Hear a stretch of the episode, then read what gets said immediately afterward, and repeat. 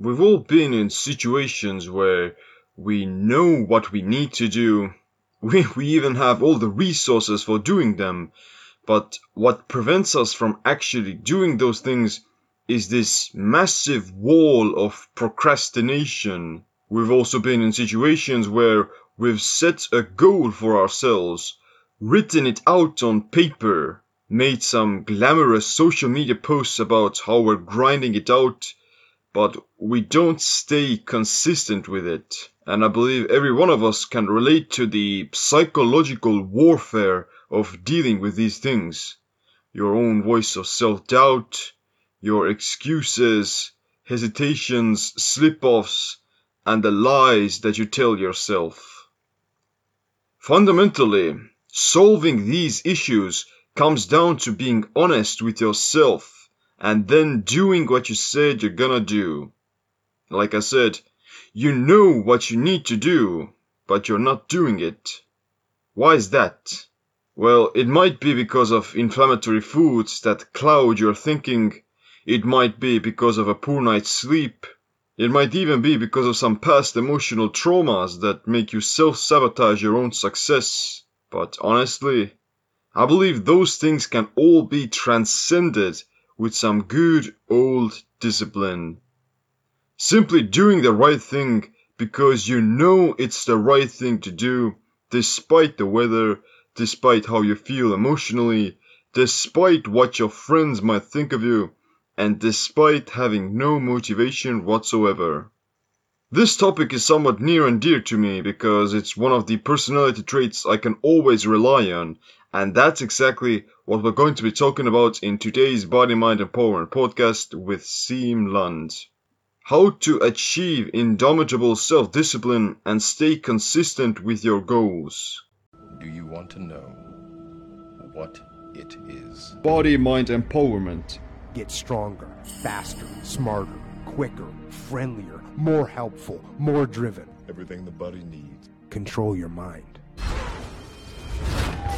How come disciplined people are so disciplined? What's the deal with them? When average Joe can't seem to stick to their diet or consistently exercise to lose weight, then Jocko Willink here wakes up at 4:30 a.m. every morning, starts working out and reading immediately while getting after it. Are disciplined people seriously so neurotic and psychopathic that they just push themselves so hard that they've forgotten about what it feels like to procrastinate? I think that I'm quite a disciplined person, so I can tell, yes, but to a certain extent. When successful people are successful because they follow certain routines and tactics that allow them to be successful, then the same applies to disciplined people. Mastering self-discipline does indeed require willpower, and it causes massive discomfort. And the more disciplined you are, the longer you can stay disciplined. The generic motivational advice about discipline is that you only need to punch yourself in the face and just do it. That's true. You do need discipline, and you do need to have willpower to stay consistent with your goals, especially at times when you just feel like snoozing in and eating that burger with french fries. I'm gonna tell you this. Discipline is what gets you started, but habit is what keeps you going. It requires a whole lot of discipline to begin moving, but once you're already in motion, it becomes increasingly less difficult to keep going. It's the law of momentum even Isaac Newton was talking about. Newton's first law is this: an object at rest stays at rest, and an object in motion stays in motion at constant velocity unless acted upon by an opposing force. It means if you're procrastinating, if you're slacking off, and if you're stuck in the vicious cycle of making excuses, then you're literally dragging yourself down into a downward spiral, and it becomes more and more difficult to get out of there the longer you stay in it. That's why addictions are so hard to break, and that's why broken dreams will most likely remain to be broken dreams, unless you're, quote, acted upon by an opposing force, which in this context is the overcoming of procrastination and growing discipline. But not all discipline is the same. There's a significant difference between externally imposed discipline and self-discipline. Externally imposed discipline is based on authority and responsibility in front of others. You do it just because you're forced to. For instance, in the military, the drill sergeant commands you to get out of bed. The government orders you to show up to court and pay your civil responsibilities. Or your medical condition requires you to go on a diet, otherwise you'll get a heart attack, and so on. Self-discipline is internal. It's based on your responsibility, not in front of others, but in front of yourself. You do the right thing because you know it's the right thing to do.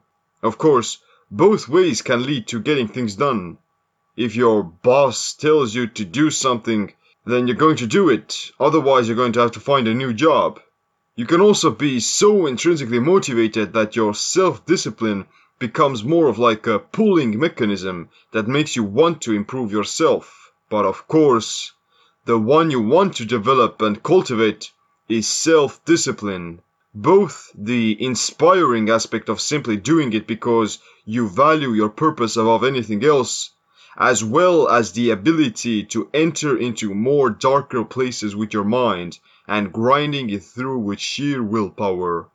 Both are needed for various situations, and you want to be confident in your ability to do whatever, whenever, however, with whoever, and for as long as you need to, just to have the skill of doing so.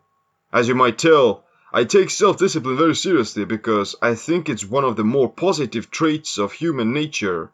It's definitely one of my top personality traits that I'm quite proud of. Genetically, I'm not the smartest, I'm not the strongest, not the fastest, not the best communicator or socializer, but I know that with enough perseverance and grit, I can learn those things. My discipline and willpower are what have allowed me to get fit, to improve myself, to develop skills I previously didn't have, and to also start this podcast. So, it should be seen as the foundation to all kinds of personal development. It's definitely a vital component of body, mind, empowerment and self-mastery. As the word implies, self-discipline originates from yourself. It's the core essence of what it's like to be you and nothing else. Self-discipline is the first and foremost thing in your life that lies within your control. It's embedded in your entire being, your thoughts, mindset, your actions, behavior, and in what influences you let yourself be exposed to. That is exactly where discipline can be found, in the everyday, moment-by-moment decisions you make. And it's exactly at those times where discipline will shape and mold you. It takes discipline to push off immediate gratification and go for the delayed return. When you do manage to say no to the temptations or to do the right thing in difficult situations, you're creating momentum for even more success and greatness. The pain or discomfort may last for a minute, or it may even last for an hour, but the feeling of regret, the regret of not taking action or not living to your full potential, that will haunt you for the rest of your life. Even maintaining your current self-identity involves discipline. Your self-identity, the person you tell yourself you are, is one of the dearest things to your heart. I think that your self-identity can be shaped and molded through changing the story you tell yourself and through changing the neural networks of your brain. But all in all, you as a person are constantly trying to stay consistent with the image you've created in your head and with the one you're sharing with other people. That's why some people will never lose weight. It's because they have the self-identity of a fat person and they'll always self-sabotage themselves whenever they begin to make progress. That's why some people will also put on some sort of a mask whenever they're around their friends. They've adopted the belief that I need to act in a certain way because it will make me accepted by my social group. I mean, no one likes change, especially not your friends, and That's why I invite you to look at where in your life are you holding on to some sort of an identity, although it's not serving you anymore. Coming back to discipline, maintaining your self-identity involves discipline, especially when you're lying to yourself about who you are and want to be. Doing what we know is wrong, despite knowing deep down that there is a better way, involves discipline. But this is the coward's allure to self-discipline, because it's taking the easy way out and succumbing to your own shadow. You're staying disciplined in the sense of holding on to some sort of a narrative or a lie in your head, but it would require even greater integrity and honesty with yourself to overcome your blind spots and fallacies. Ultimately, where I want to get here is this. Self-discipline is self-love, doing what you know is good for you. Positive self-discipline is taking the high road and doing what's right despite how hard or uncomfortable it gets. It's about becoming self-empowered and being the ultimate creative force in your life. In so doing, you rise above the things you control because of choosing to act against anything you may come across, even your own ego. But let me now talk to you about some of my own episodes of developing self-discipline. After I graduated high school, I enrolled in the military, where I spent 8 months. The first 3 months was basic training. We were the newest recruits, the lowest in rank of command, at the bottom of the food chain with absolutely no power. As a private, you don't have any other option but to obey what you're being told, because otherwise, you'd suffer even greater punishment. When in life there's the saying of suffer the pain of discipline or suffer the pain of regret, then in the army it's more along the lines of suffer the pain of discipline or suffer the pain of even more pain. And I'm not talking about doing push-ups or running around the perimeter. Those were the easy stuff. I actually love doing those punishment push-ups because you got to train more. It sucked if you were to put as the duty officer of the day or you got extra hours at night guard. Those were the painful moments. Of course, drill sergeants can be sometimes unfair and they tend to abuse their power over the recruits, but they still get a few things right. When you're training, it's supposed to be difficult. In fact, it has to be harder than anything you could potentially encounter in a real conflict. An actual war would be still unimaginably strenuous and dangerous, but what you can and need to do is prepare yourself for the worst case scenario as well as you can in the present already. I'm not talking about that you should hire a personal drill sergeant to pull you out of bed in the morning or to check whether or not you've been drinking enough water. The idea is that in a situation where discipline is imposed on you externally, you have no other choice but to adapt and get things done. And the problem is that if you're left with only weak self-discipline, then you will never improve or change for the better. So, what's the secret to self-discipline? We already talked about Newton's first law of motion, that once you stay disciplined, the easier it gets. But how do you even begin motion when there's no externally imposed drill sergeant screaming at you? It's extreme ownership. If you're not familiar with this, then extreme ownership is the concept, and the best-selling book of ex-Navy SEAL commander and Brazilian Jiu-Jitsu black belt Jocko Willink. Taking extreme ownership over everything in your life puts full responsibility on you. Not your parents, not your genes, not your spouse, not your boss, not the weather, not the government, not your limiting beliefs, but on you. It's not about writing down your goals, making New Year's resolutions, telling yourself, I'm gonna do this and that, but it's about having a shift in mindset and shattering your self-identity. Looking back at my life, I can recall several moments where I've taken extreme ownership. For instance, when I was little, our parents gave me and my brother a chore to carry these old bricks that were left over from the renovation to another place. They were next to the house, and we had to take those bricks to like 40 meters away next to a tree. That's not a big deal, but there were a lot of bricks, maybe like 1,000 of them. So me and my brother, we were carrying them, and after about an hour, we weren't even halfway done. It would have taken us at least 2 additional hours to get it over with. There was no deadline, there was no rush to complete the task, so my brother said something like, you know, let's finish it for today and we'll continue later in the evening or tomorrow. I stood there and thought for a moment.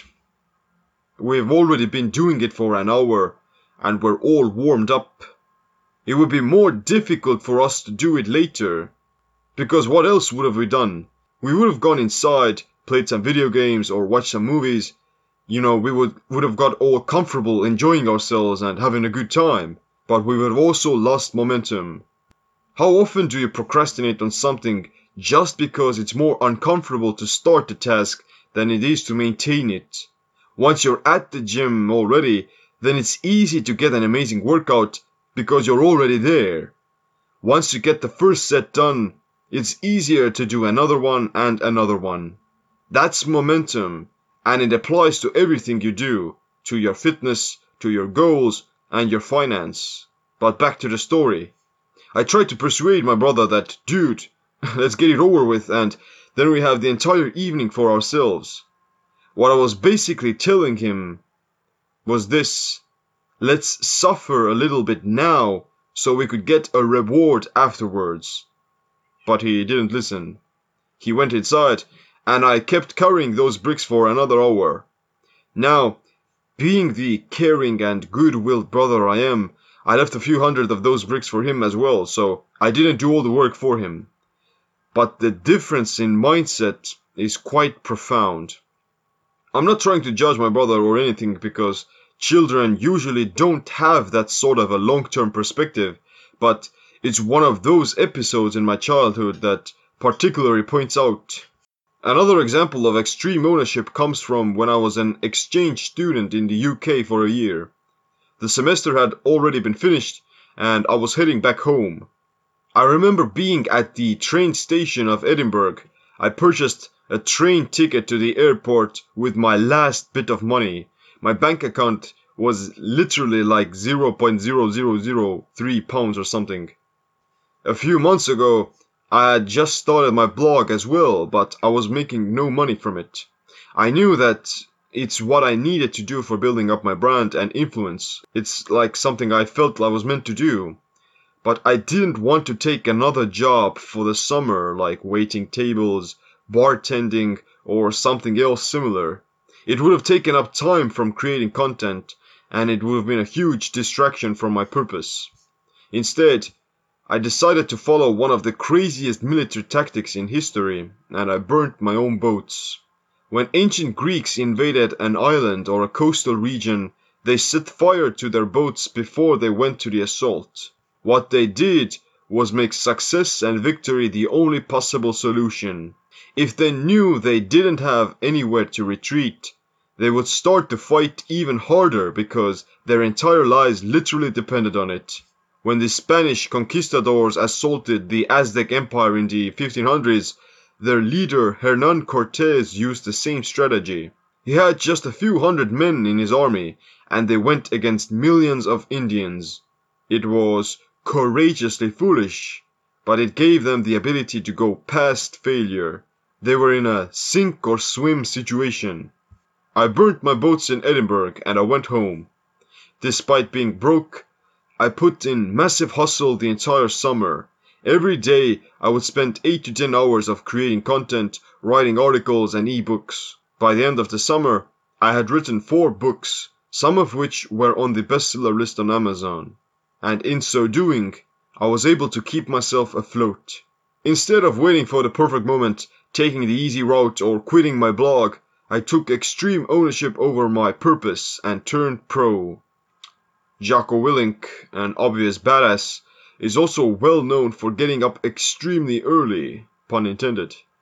He's usually up at 4:30 a.m. and he keeps himself accountable by always posting a picture of his watch on either Twitter or Instagram. After that, he has a brutal workout, reads a bit, and has already accomplished more than most people get to do during the entire day. Extreme ownership helps you to detach yourself from yourself. You come to terms with what you want to accomplish and commit to finishing it. Whenever you hit an emotional barrier, it's a conflict between your desires and will. Keeping ownership in mind allows you to remember your priorities and act in spite of how you feel because you know it's the right thing to do. You think that discipline is restricting and confining, but it actually gives you more freedom in your overall life as well as in action. The more disciplined you are with your health, the more energy you have. The more disciplined you are with your time management, the more free time you'll end up having. The more disciplined you are with waking up, the more things you'll get done. This small little mindset shift can change your world. Instead of living in a safe world where everything is taken care for you, you realize that none of your fortune is guaranteed and that in nature, you would have to be the one who's making things happen. You have to take full responsibility for everything you do, think and accomplish. Let's be honest, our modern world is already far too comfortable. People have this mindset for immediate gratification and they're too soft. I mean, you're pretty much safe in most parts of the world and you're not going to die if you go through some discomfort. Even burning your boats won't kill you because you'll still get some support from the government and social services.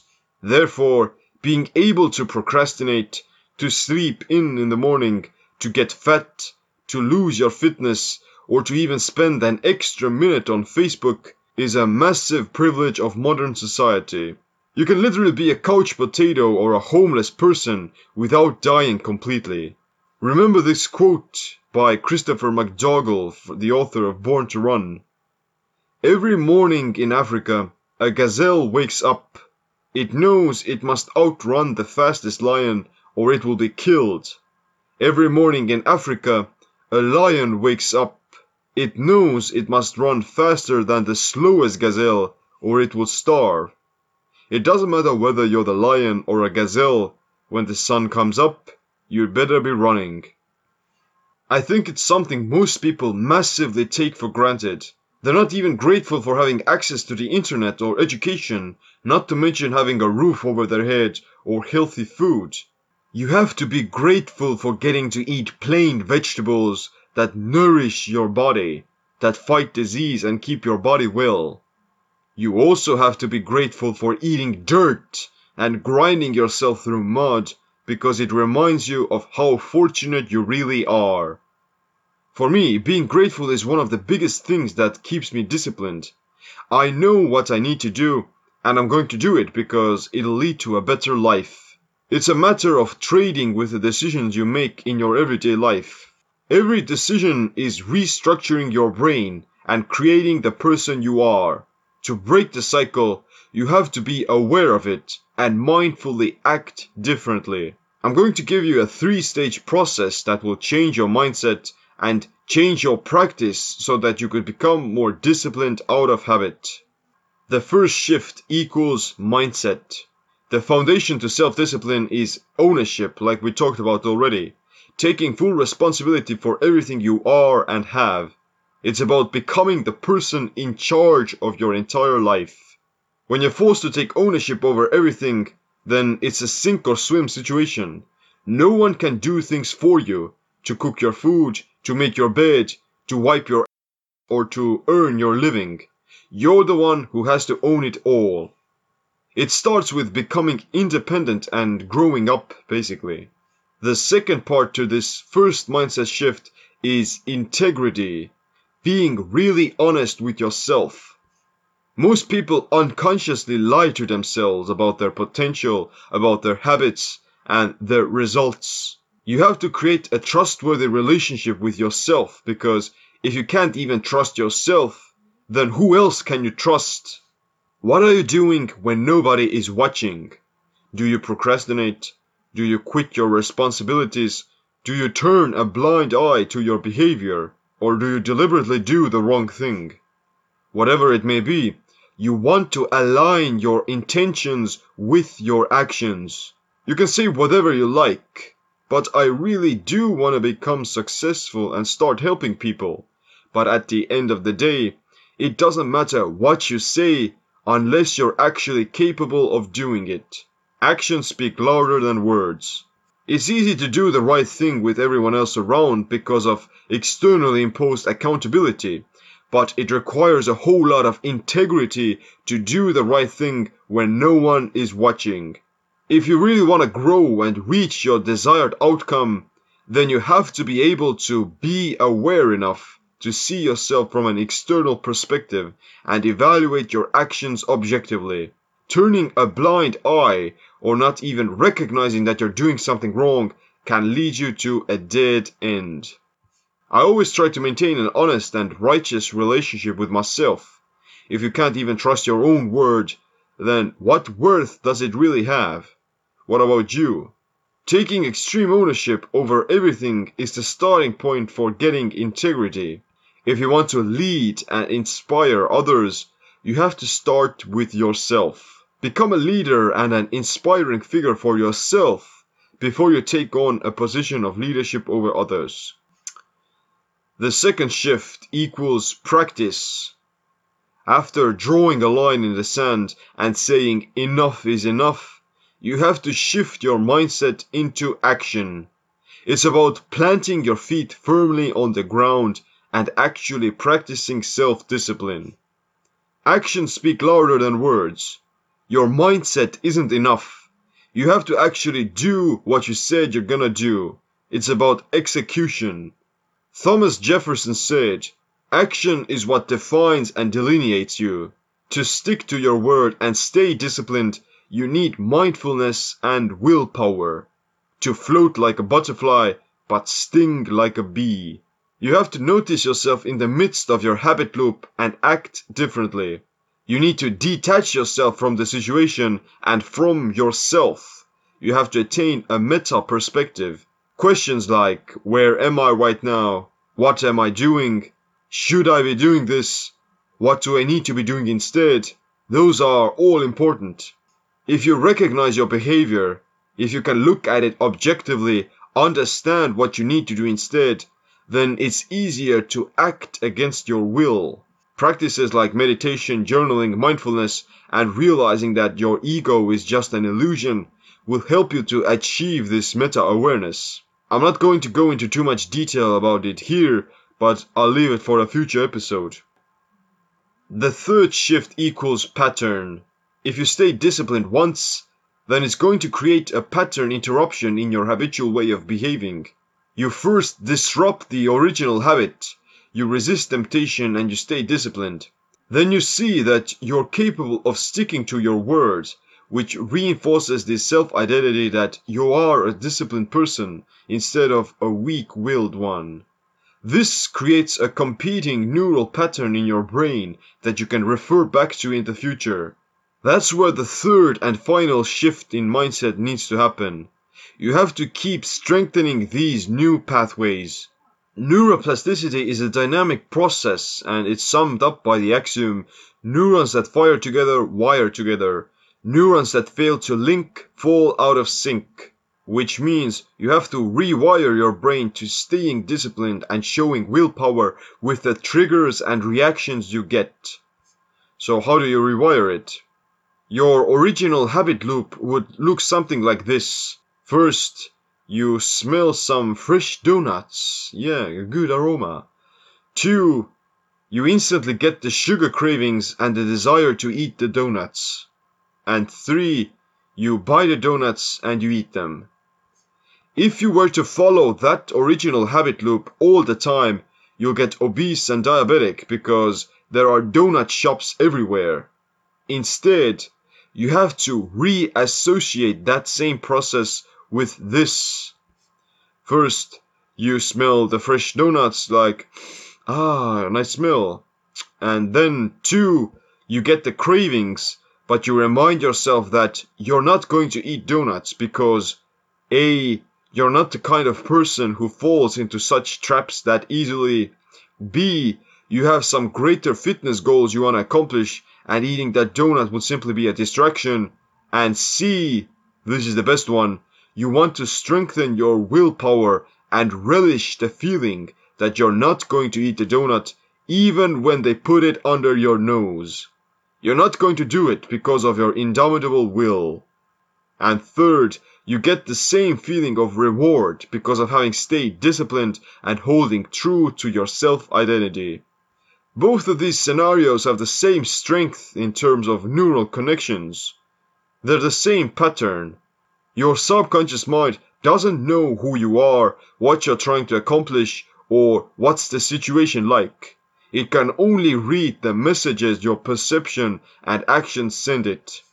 Every thought you have, every action you take, is a signal that the brain interprets as reinforcements of those same thoughts and actions.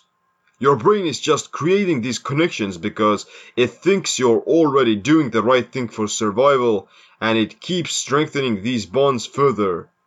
The problem is that what our brain and body want aren't always aligned with the conscious self-identity we've created or the goals we've set for ourselves. So, there's your three-stage process of becoming disciplined.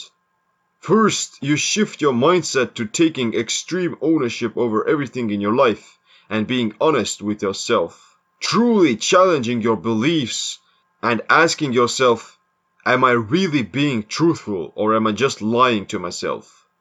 Secondly, you practice the skill of mindfulness and willpower, which are needed for noticing yourself during the day and doing the right thing.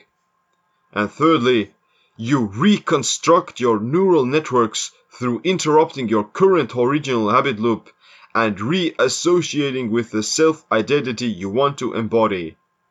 You can adopt this to a wide range of self-identities, to being extremely disciplined or to being slightly less, but the basic blueprint is there. I'm sure that you can find this advice more practical and applicable than just the standard punch yourself in the face and just do it motivational talk, because it's worked for me and many of my clients as well. But that's it for this episode. Keep in mind, this podcast is about body, mind, empowerment, developing yourself physically as well as mentally, and staying disciplined is a crucial factor for achieving any of your goals. If you already haven't, then make sure you leave us a review on iTunes and other social media platforms. You can also buy the Stay Empowered t-shirt if you want to support us, and I would love it if you tag me on Instagram wearing those things. Thanks for listening. My name is Seam. Stay disciplined, stay empowered.